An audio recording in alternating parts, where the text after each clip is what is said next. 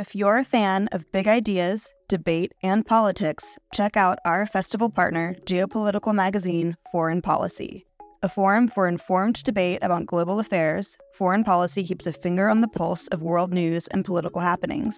Beyond articles that delve behind the headlines via traditional reporting, Foreign Policy has so many other products to offer, ensuring that no matter how you like to engage with eye opening content, there is a method for you. Check out their free offerings like Foreign Policy Live, their forum for live journalism, newsletters, and podcasts. And with a subscription, unlock in depth features and quarterly magazines, including their recently dropped spring edition all about India. Fans of IAI will love foreign policy for more of the mind expanding, insightful content that they seek. To explore their content, take advantage of an exclusive discount for IAI fans. Subscribe now using promo code LIGHT24 to save 50% and unlock access to everything foreign policy has to offer. Thanks for listening to this Institute of Art and Ideas podcast, bringing you philosophy for our times. Here at the IAI, we're committed to taking philosophy out of dusty books and lecture halls and into the heart of public life. If you enjoy this debate and want to carry on the discussion, or watch over a thousand more debates and talks on all the latest issues in philosophy, science, politics, and arts, visit iai.tv. Remember to subscribe and review on iTunes. In this episode, we're bringing you Owen Jones, author of The Establishment. He makes the case for an alternative to despair and a new era for politics. Are we ready for the politics of hope? Hello. Hi. Hello. Um, I never wanted to be a writer, which is very unfortunate because that's my job. I hate writing, it's so boring. And the whole point of what I tried to do in everything, whether it be this or going on telly or you know Snapchat is to try and communicate ideas, but above all else to give a platform to ideas, people, and causes that otherwise ignored or demonised or airbrushed out of existence. Not just to draw attention to the injustices that I think don't just scar our society, but that define our society in lots of fundamental ways, but not in a kind of let's all sit around and stroking our chins and you know, patting ourselves on the back and go home and, you know, you can go home, I'm not saying you can't go home. But I'm saying, above all else, that we do something about these injustices, that we don't accept them uh, inevitable. And when, when I talk about the politics of hope, it, it kind of sounds a bit like a platitude. Who doesn't believe in hope? Sounds like motherhood and apple pie. But what I mean by it is this those who defend the way things are, those who defend injustice, they want us to believe that injustice is a bit like the weather that you can complain about it raining, but there's nothing you can do about it. It's just the way the world is. Um, and I think for me, the politics of hope, all it means is all injustice is temporary, it's transient, and it can be overcome with enough determination, enough resilience, uh, and enough, uh, you know, kind of courage. And that is the history of this country and the history of so many other countries. And the reason this is so important is that there is huge discontent at the moment, and it is sweeping the Western world. Discontent that was amplified, of course, by the financial crash and the consequences that millions of people have had to endure in what has been now almost a lost decade. And you see this discontent going in one of two different directions. Either in a direction I would describe as a politics based on, on, on hope, on building societies running the interests of the majority, of holding the powerful who dominate our societies to account. On the other hand, a politics based on despair and fear. And that politics of fear is based on blaming anybody but the powerful, people's neighbours, the people at the bottom of society, immigrants, Muslims, unemployed people, you name it. And you can see that happening everywhere across the Western world. In the United States, on the one hand, you've got Bernie Sanders, who's this unlikely icon of the politics of hope. He's a septuagenarian Jewish self-described socialist senator from Vermont. And, and, and he talks about an America that currently run in the interests of the 1% and how it should be built in the interests of the majority. A, a society not run in the interests of Wall Street but of Main Street instead. Uh, and, and he's captured, you know, he's a septuagenarian, but it's the young who've been particularly inspired. Young people who face often a worse lot in life than their parents. And, you know, 85% in some primaries of young people, people under 30, I'm 31 now. Still young? Anyway, under 30, they have, have, have, uh, have, have voted for Bernie Sanders. On the other hand, you've got the increasingly quasi fascist clown Donald Trump.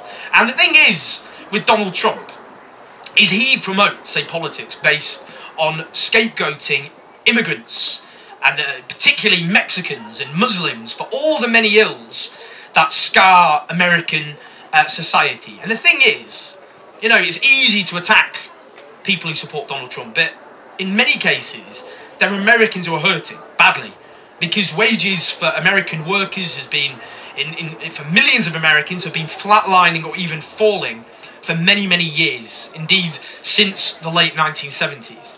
And we've seen it in Britain as well. We've seen uh, whatever you think of Scotland, the rise of the Scottish National Party, the independence referendum, and the, and the consequences of that, I don't think it was a kind of, you know, braveheart, blood and soil nationalism. I think in lots of ways it was a rejection. Uh, however, what people, whatever people think about the rights or wrongs of what the, of what it actually represents, but a rejection of a very unjust society. We've seen the rise of, uh, to a degree, of the Greens, and of course we've seen the the unexpected Corbyn phenomenon, uh, which was seen the fact he become uh, of the Labour Party is slightly less likely than an asteroid hitting Earth. On the other hand, you've got the rise of, of UKIP, a party, an anti-establishment party led by that rare breed of British politician, a privately educated ex-city broker, many of them, with uh, bankrolled by multi-millionaire ex-Tory donors, uh, with policies, really original policies, privatising the NHS, cutting taxes on the rich, repealing workers' rights, grr, sticking it to the man. So you've got that politics of fear. And in France, you see it as well the rise of the National Front, an anti immigrant, anti Muslim party, blaming those people for all the ills of French society. And they're leading in many opinion polls. On the other hand, in Spain, you've got the rise of a new party founded just two years ago called Podemos, which are rejecting the cuts imposed on a society in which half of all young people are out of work. On the other hand, in Scandinavia, across Scandinavia, you've seen anti immigrant parties. On the other hand, in Greece, you saw the rise of Syriza, and so on and so forth. And the point is this that discontent isn't going anywhere. You know, it's a mug's game to predict another economic crisis, though it's certainly looking often pretty turbulent out there, and we're overdue another crash. But we haven't recovered from the last crisis. And already that discontent, that discontent has not diminished, it's only increased. And it's going in those two different directions. And my view is, my fear is, particularly if there's another crash, that those people peddling the politics of fear are ready and prepared and are circling, if you like, already exploiting that resentment. We've just seen in Austria, in Austria, a far right candidate was beaten. And it's easy to rejoice at that that nearly half the population voted for a far right candidate to be the president of that party. A dangerous, frightening wake up call. And the, the, reality was the traditional two main parties of Austria collapsed. They didn't make it into the final round. It was a green independent who defeated the far right candidate instead. And that, I'm afraid, in my view, is a harbinger of what is to come.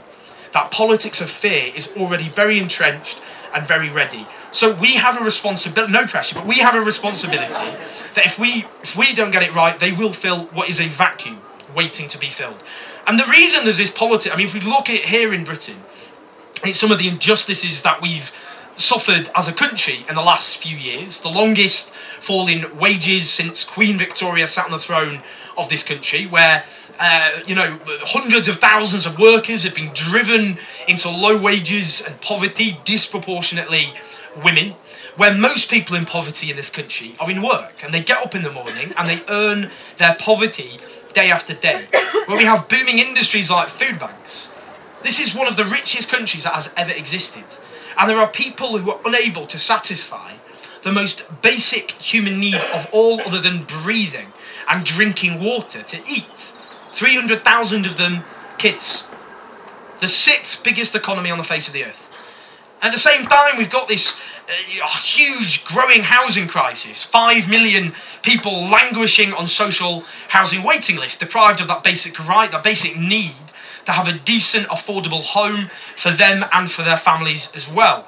We're with home ownership in collapse for a younger generation, the only alternative being a private rented sector with rip-off rents and a lack of security where you can be kicked out, as some will probably know, with arbitrary notice. How do you set down roots and have a family in such circumstances. And you know, I live in London, I'm a plastic northern, I've sold out my northern roots. Sometimes get heckled for that point in the north. But the, the point is that I love London, I definitely get heckled for that, but I love London. But it's this booming, wealthy city where, you know, you get new build properties in the centre snapped up by oligarchs and left vacant. Where, you know, like, cycle past these buildings, these grand new luxury flats, and all the windows are dark because nobody lives there whilst one in four young people grow up in an overcrowded home. And we know the consequences of overcrowding on a young person. The damage to their education, their, their health, their well being, far more likely to suffer everything from asthma to depression. Not just scarring them, but also scarring our society because of that, that, that untapped potential that is damaged because of this completely arbitrary housing crisis where the next generation, who should expect as of a right that their lot in life will be better than their parents, not only can they not get affordable homes, they're punished for aspiring to a better education, to improve themselves and society as a whole. One of the first things this government did was to scrap the educational maintenance allowance, a government of millionaires slamming the door in the face of young aspirational working class people. Uh, where if you want to go to a university education, you're now saddled saddled with huge amounts of debt, driving down your living standards uh, for many many years uh, to come. Where young people often you know, get these text messages. I mean, these young people, they get text messages at six o'clock in the morning telling them if they have any hours that day. And it's like a return to a bygone era where dock workers marched to the yard and they'd, they'd stick their hands up hoping to get work, often to go home disappointed. How do you settle down and have kids again in that situation with security? They don't have pensions, they don't have paid sick leave, forget about paid maternity leave. And this is a society where all too often it's one rule for those at the top and one rule for everybody else. Now, I don't suppose many of you are paying 3% tax a year, unless I've grossly misjudged my audience, because you're not a global multinational uh, corporation. I doubt as well, again, unless I'm misjudging, you have secret talks with the George Osborne, uh, the Chancellor of the Exchequer, in order to, uh, de- come up with arrangements to as your tax situation. But this is a situ- this is the sense of one rule for, for someone, one rule for everybody else. Compare, for example, to a local coffee shop or a local bookshop. Now, if you're a small business and you get your tax return a bit wrong, then HMRC will come knocking your door pretty pronto. You can't charge yourself for using your own logo and offset it against tax. You can't route your sales through other countries with lower taxes. You can't offload uh, losses from foreign entities onto your bal- onto your onto your you know your balance sheet in this country to make it look like you're not making any money, so you don't have to pay any tax. You just have to pay tax. But these global corporations, it's completely different. And, you know, uh, just an example, we have these large accountancy firms who are up to their neck with tax avoidance. They're seconded to government, they help draw the tax laws, then they tell their clients how to get around the very laws they themselves have helped to design in the first place. Now, can you imagine benefit claimants being seconded to the Department of Work and Pensions to draw legislation on Social Security, let alone benefit fraudsters? But that that is what we have with tax avoidance. And I often make this comparison between benefit fraud and tax avoidance. And there's a very obvious retort, which is hang on a minute, benefit fraud, which is worth 1.2 billion compared to tax avoidance, 25 billion plus, who knows.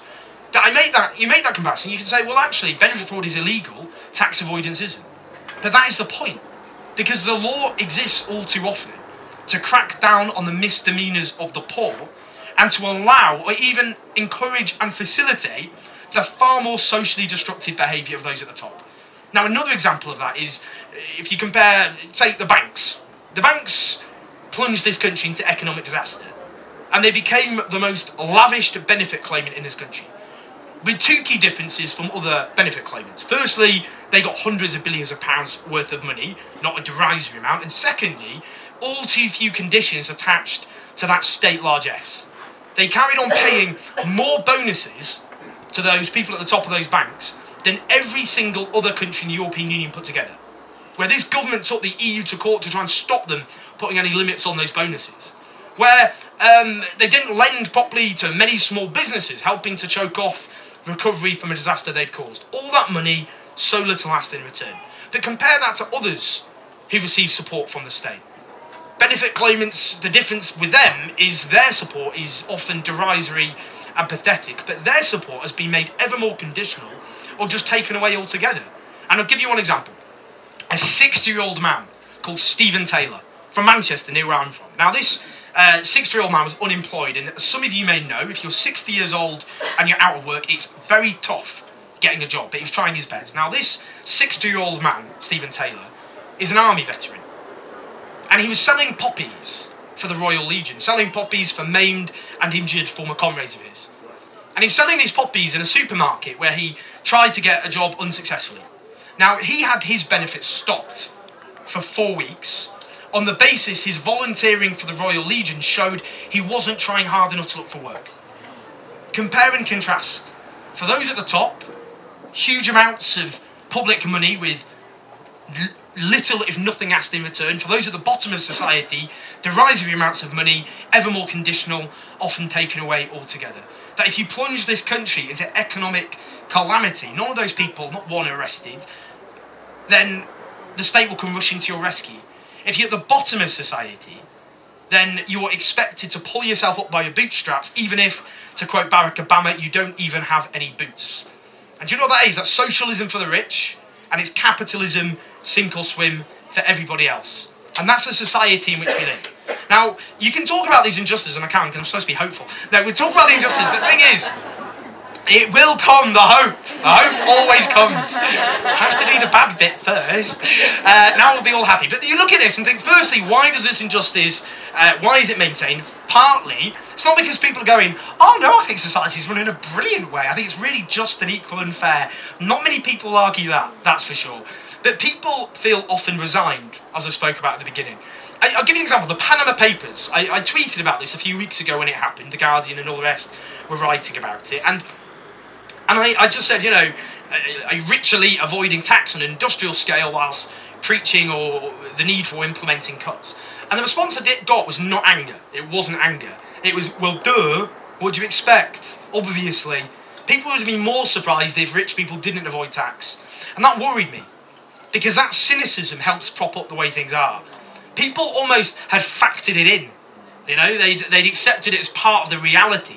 It rains on bank holidays, hopefully it won't, and the rich avoid tax on an industrial scale. That is just the way the world is. But another, which is sinister and pernicious, which is the cynical attempt to redirect relentlessly people's anger at the problems they face, their family faces, their community, and their country faces, away from the people at the top, the powerful, to people's neighbours down the streets instead. And it is the politics of envy. And it sounds odd when I say the politics of envy because you know if I say the wealth of the richest 1,000 people has more than doubled in the last few years during one of the great economic crises in the history of our country, whilst at the same time uh, millions of people have struggled, maybe the rich can pay afford to pay a bit more tax, they won't be out on the streets if they do. Then the response you always get is the politics of envy. Because if you stand up for the bottom 70%, they call you a class warrior. You stand up for the top 1%, they call you a moderate.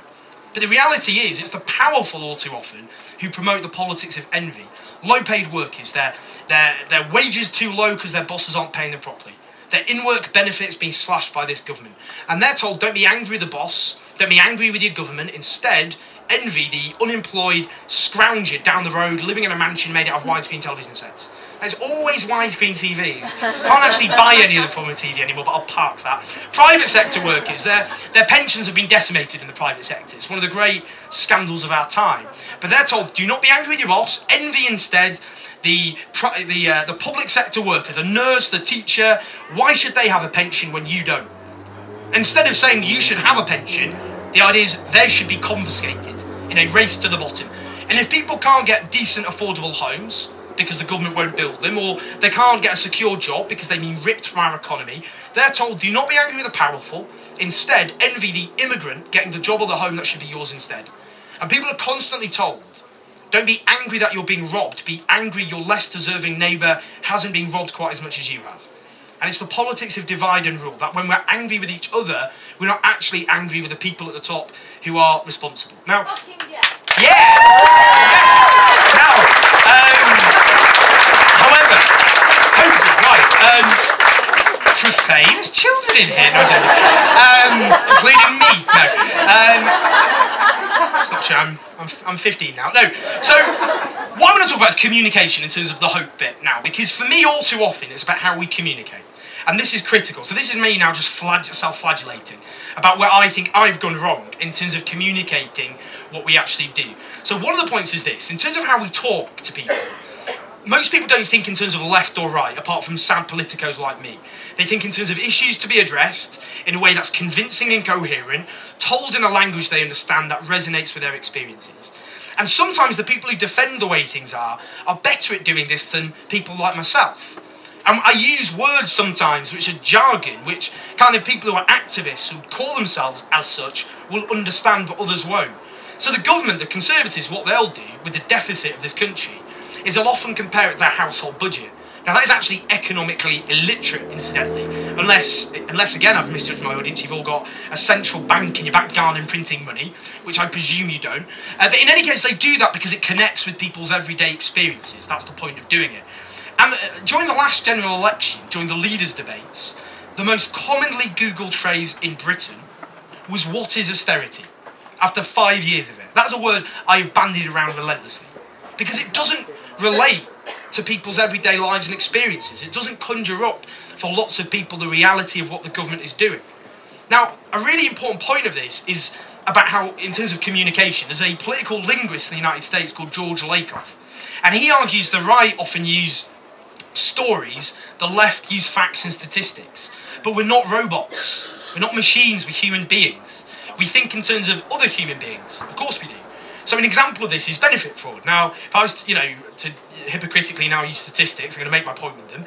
On average, people think benefit fraud is worth 27% of social security spending. According to the government's own figures, it's 0.7%. Now, that is not because people are being told on a daily basis it's 27%. They've just been subjected to a relentless, uh, non stop diet of newspapers, of the press, of the media hunting down the most extreme and unrepresentative examples of benefit scroungers with lots of kids and widescreen television sets plastered on the front pages of the Daily Mail, or the Sun, or the Express, or the Telegraph. We could go on. And what that does, obviously, is that people see it so much and then they're asked to come up with a figure and they just come up with, well, I don't know, 27% or more because that's just an average. Lots of people think it's far more than that. And they do that, they plaster on the front page this scrounger with 50 kids and a million widescreen television sets. And then a smart ass like me goes, well, benefit fraud's only 0.7% of social security spending. Of course, that doesn't work. We have to communicate in a way that comes back to stories. Now, before I actually spoke about benefit sanctioning, but what I could have done is say in the last 18 months or so, about a million people have had their benefit sanctioned. But I think it was far more effective to talk about a 60 year old man, that army veteran who had his benefits stopped. Instantly, that connects with people emotionally. And we've seen it during the whole refugee crisis. Now, I have huge respect for activists who fought for the rights of refugees. And you know, I've just come back myself from Djibouti, a, uh, in the Horn of Africa, to a refugee camp where Yemenis have fled a conflict in which British bombs are being dropped by our good friends and allies, the Saudi dictatorship. And I interviewed little kids who drew pictures. This 11 year old girl drew a picture of, of, of, of planes dropping missiles with dead bodies. You know, not things you expect 11 year olds to draw. But, but refugee activists have been on, to be honest, hiding to nothing for a very long time. Public opinion has not always been that receptive. But what, at least for a moment, changed that?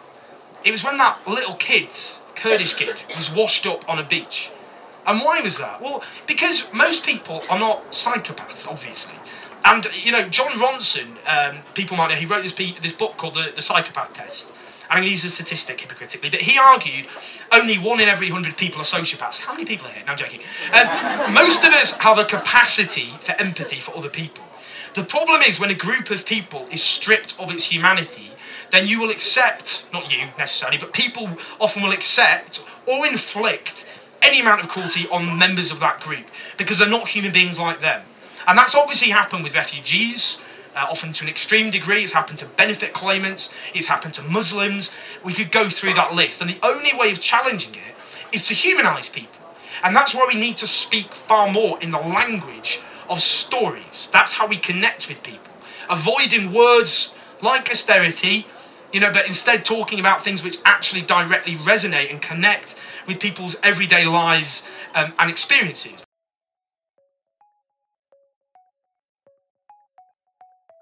Do you want to hear more from the world's leading thinkers? If the answer to that question is yes, subscribe to iai.tv for unlimited access to thousands of debates, talks, articles, academy courses, and live events. Are you bored of the surface level news, politics, sports, and entertainment coverage on your newsfeed? Go deeper. Get the philosophy behind the news and get the latest big ideas from the world's leading thinkers on subjects at the core of the human condition, life, the universe, and everything in between. It's free for the first month, and there's no commitment to pay, so subscribe now to understand the world beyond the surface level. Now, another point, you know, talk about just in terms of various issues that I've been thinking about. You know, and, and one is about looking at how society changes, which, if you want to change society, you have to look at what's actually going on around us. And one fact I find quite startling is in the next few years, it's predicted there'll be more self employed people than public sector workers in, in, in Britain. Now, the government will say, ah, this is evidence of an entrepreneurial revolution sweeping this nation, a nation of budding Alan Sugars. I think one's enough. But, but the point, actually, with that is, you know, lots of people, if you talk to self employed people, often I'm sure people in this room, people often value their independence. Who wouldn't in a country where bosses often have so much power over the lives of their workforce? But they do not like the insecurity. And what's happened since the crash happened, a big surge of self employed people, is the newly self employed often people whose income is low and precarious, who don't know from week to week you know what, what how much work they're going to get. Again they don't have paid sick leave or paid uh, maternity leave. They can't get loans from banks. Uh, they can't get mortgages often. They suffer from poor infrastructure. They're chasing invoices all the time. These are things we can talk about. Those of us who want a different society people often myself like people like myself haven't spoken to you. but we can because we need to build a broad coalition. And that means in ter- terms of building that coalition you know what makes people like me most passionate is obviously those who are struggling the most in society whether it be people who are unemployed or disabled or people who are refugees. And no movement that wants to change society should obviously do anything other than champion people who desperately need a different sort of society but we can build a coalition because, you know, that includes people in the middle. Because, you know, if you're in the middle of British society, and the old Middle England, it was this idea of five cars and 20 homes or whatever. Uh, you know, people at least anyway, and often they were talking about the top 15%. The median income in Britain is 27,000 if you're full time worker. It's not a lot of money. That means half the population earn less. And these are people often, life is often difficult and becoming more insecure and they're worried about the future of their kids. And that's what we need to talk about. We need to build that broad coalition. Another point age. Now, in the last general election, the Conservatives only had a lead amongst people over the age of 44. You often get young people in big urban centres and they're like, but I didn't meet anyone who voted Conservative. Where are they? And that's obviously because younger people in the last general election, those who voted, over uh, massively voted for Labour had a 17 point lead amongst the Conservatives, uh, amongst 18 to 25 year olds, but only 42% voted. Amongst over 65s, the Conservatives had a big lead, 20 point lead nearly, but nearly 8 out of 10 voted. Now, obviously, what we need partly to do is inspire young people. And I often go to schools and sixth forms and still look like the youngest person in the room. But when I do go, what I find is these people, you know, apathy gets bandied around, doesn't it? That word apathy. But it's not true. It's resignation. That's different. These are young people often, and when I, you know, talk to people, and I learn often more doing that than anything else, is they are so passionate about issues that affect them and their friends and their communities and their country and their future. And they have hopes and dreams and fears and insecurities. And they, frankly, are pretty pessimistic as things stand.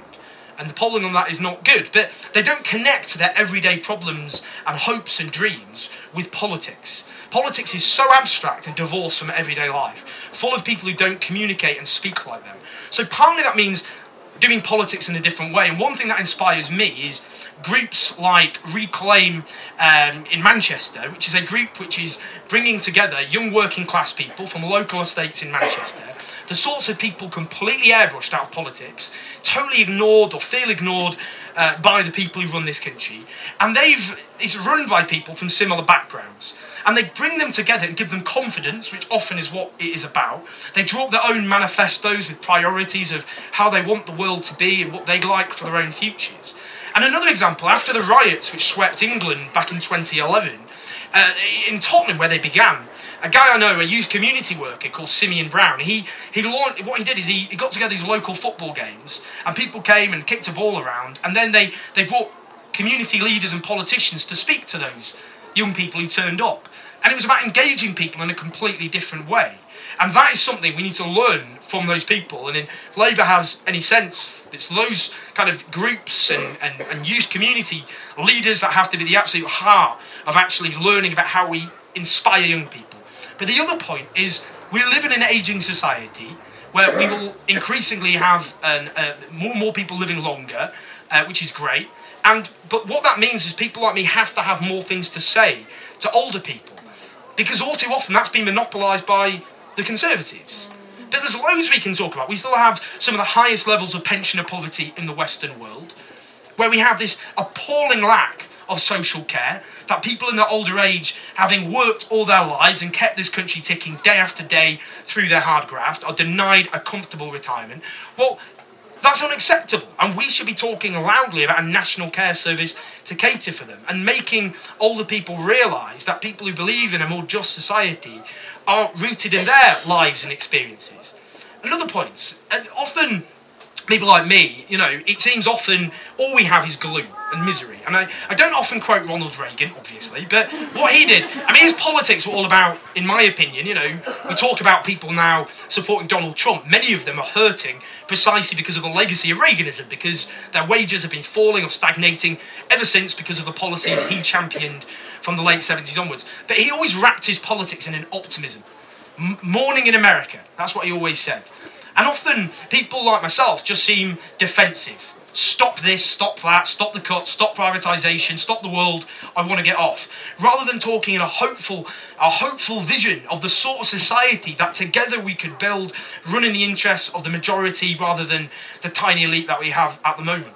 And, you know, in terms of that, you know, partly it's in terms of economics, and one of the things Labour's doing at the moment that's been a bit lost in all the noise is they set up a council of economic advisors, bringing together lots of economists who reject the dominant kind of econ- uh, you know, economics of our age. Uh, and they're often quite fragmented, but they're brought together. People like uh, Joseph Stiglitz, a Nobel Prize winning economist, Thomas Piketty, the French um, economist, uh, Professor Mariana Mazzucato, an Italian economist. And the idea is to bring them together to come up with a coherent alternative that can be communicated then in a way that people can understand. And that's partly one of the absolute key issues that we need to talk about. And partly that's looking, learning from other countries, what works in different countries. So, for example, in Germany, um, what they've done is instead of what we did here, which is let industries go to the wall, don't replace them. If industries fall, that's the market at work. You know, we don't pick winners or losers as the state. But Germany did something different, which was to say, actually, what we'll do is we'll strategically support the industries of the future. So if some industries go, we will support and make sure other industries fill that vacuum. An industrial strategy, as it's called. And one of the things they did is focus on renewable energy because climate change is an existential crisis. But instead of just looking at it as a horrible threat to humanity, they saw it as an opportunity as well. That they supported and invested in renewable industries that have created hundreds of thousands of jobs, disproportionately for younger people, skilled, decent, well paid jobs with dignity that people can be proud of, backed up with apprenticeships, with far less youth unemployment or underemployment than that which scars our own society. That's what we should be learning from. Now, in terms of another point, which I think is really critical, or something that I've, you know, people like myself often uncomfortable talking about.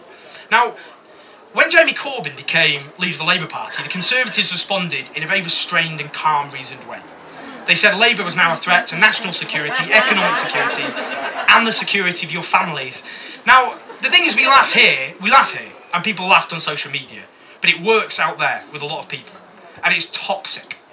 Now, it's this idea that's always been promoted by those who defend the way things are, which is that if you want to change things, then you hate your own country, that you're unpatriotic. And I think we can turn that whole argument on its head. Because what is more patriotic than wanting to rid your country of injustice? What's more patriotic than wanting to build a society running the interests of the majority? What's more patriotic than wanting to defend the rights and freedoms that our ancestors fought for at such cost and such sacrifice?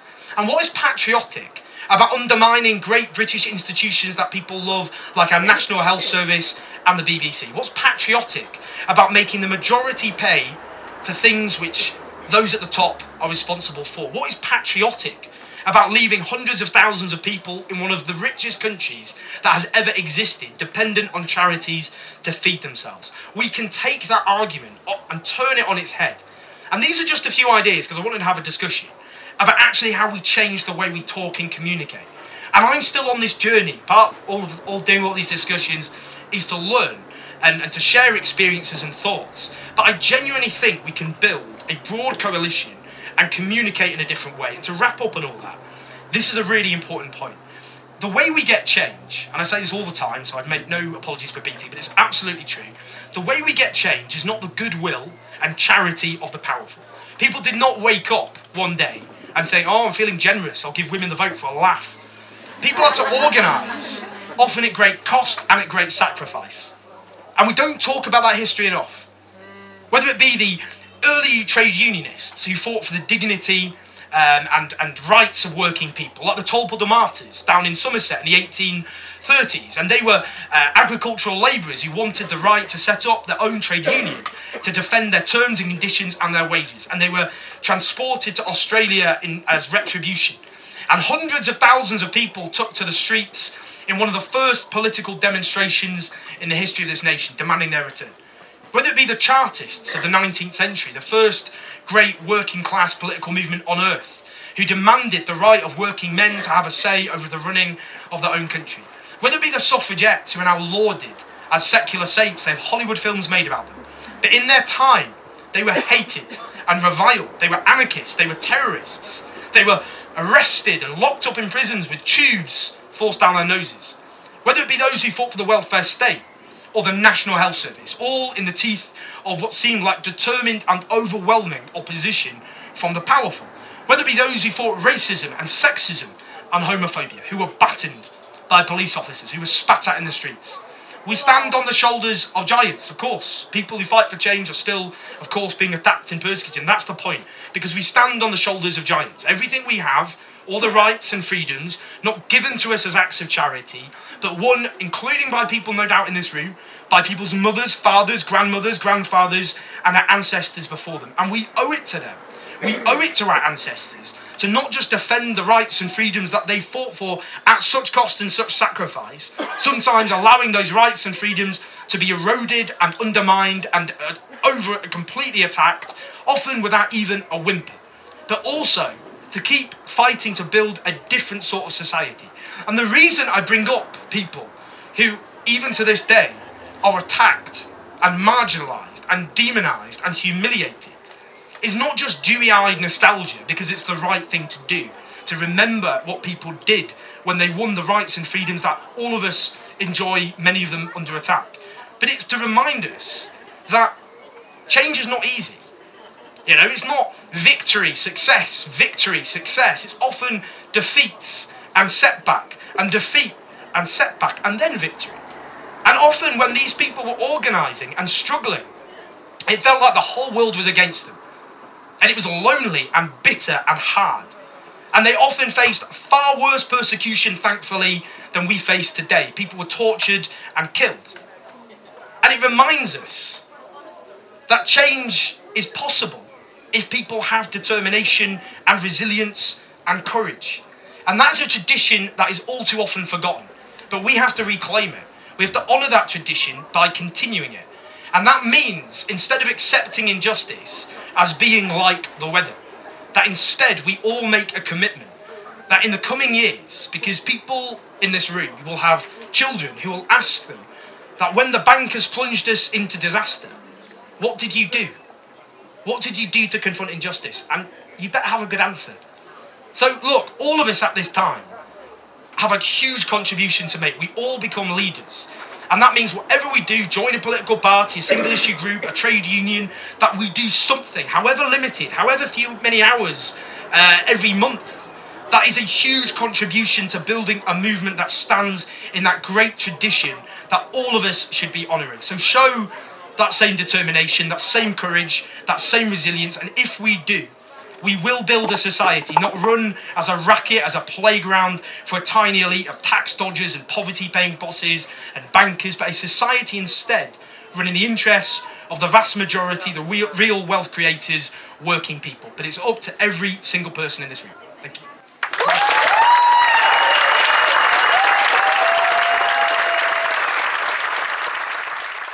Thank you for listening to this Institute of Art and Ideas podcast. If you enjoyed this debate and want to carry on the discussion, visit iai.tv. Remember to subscribe and review on iTunes.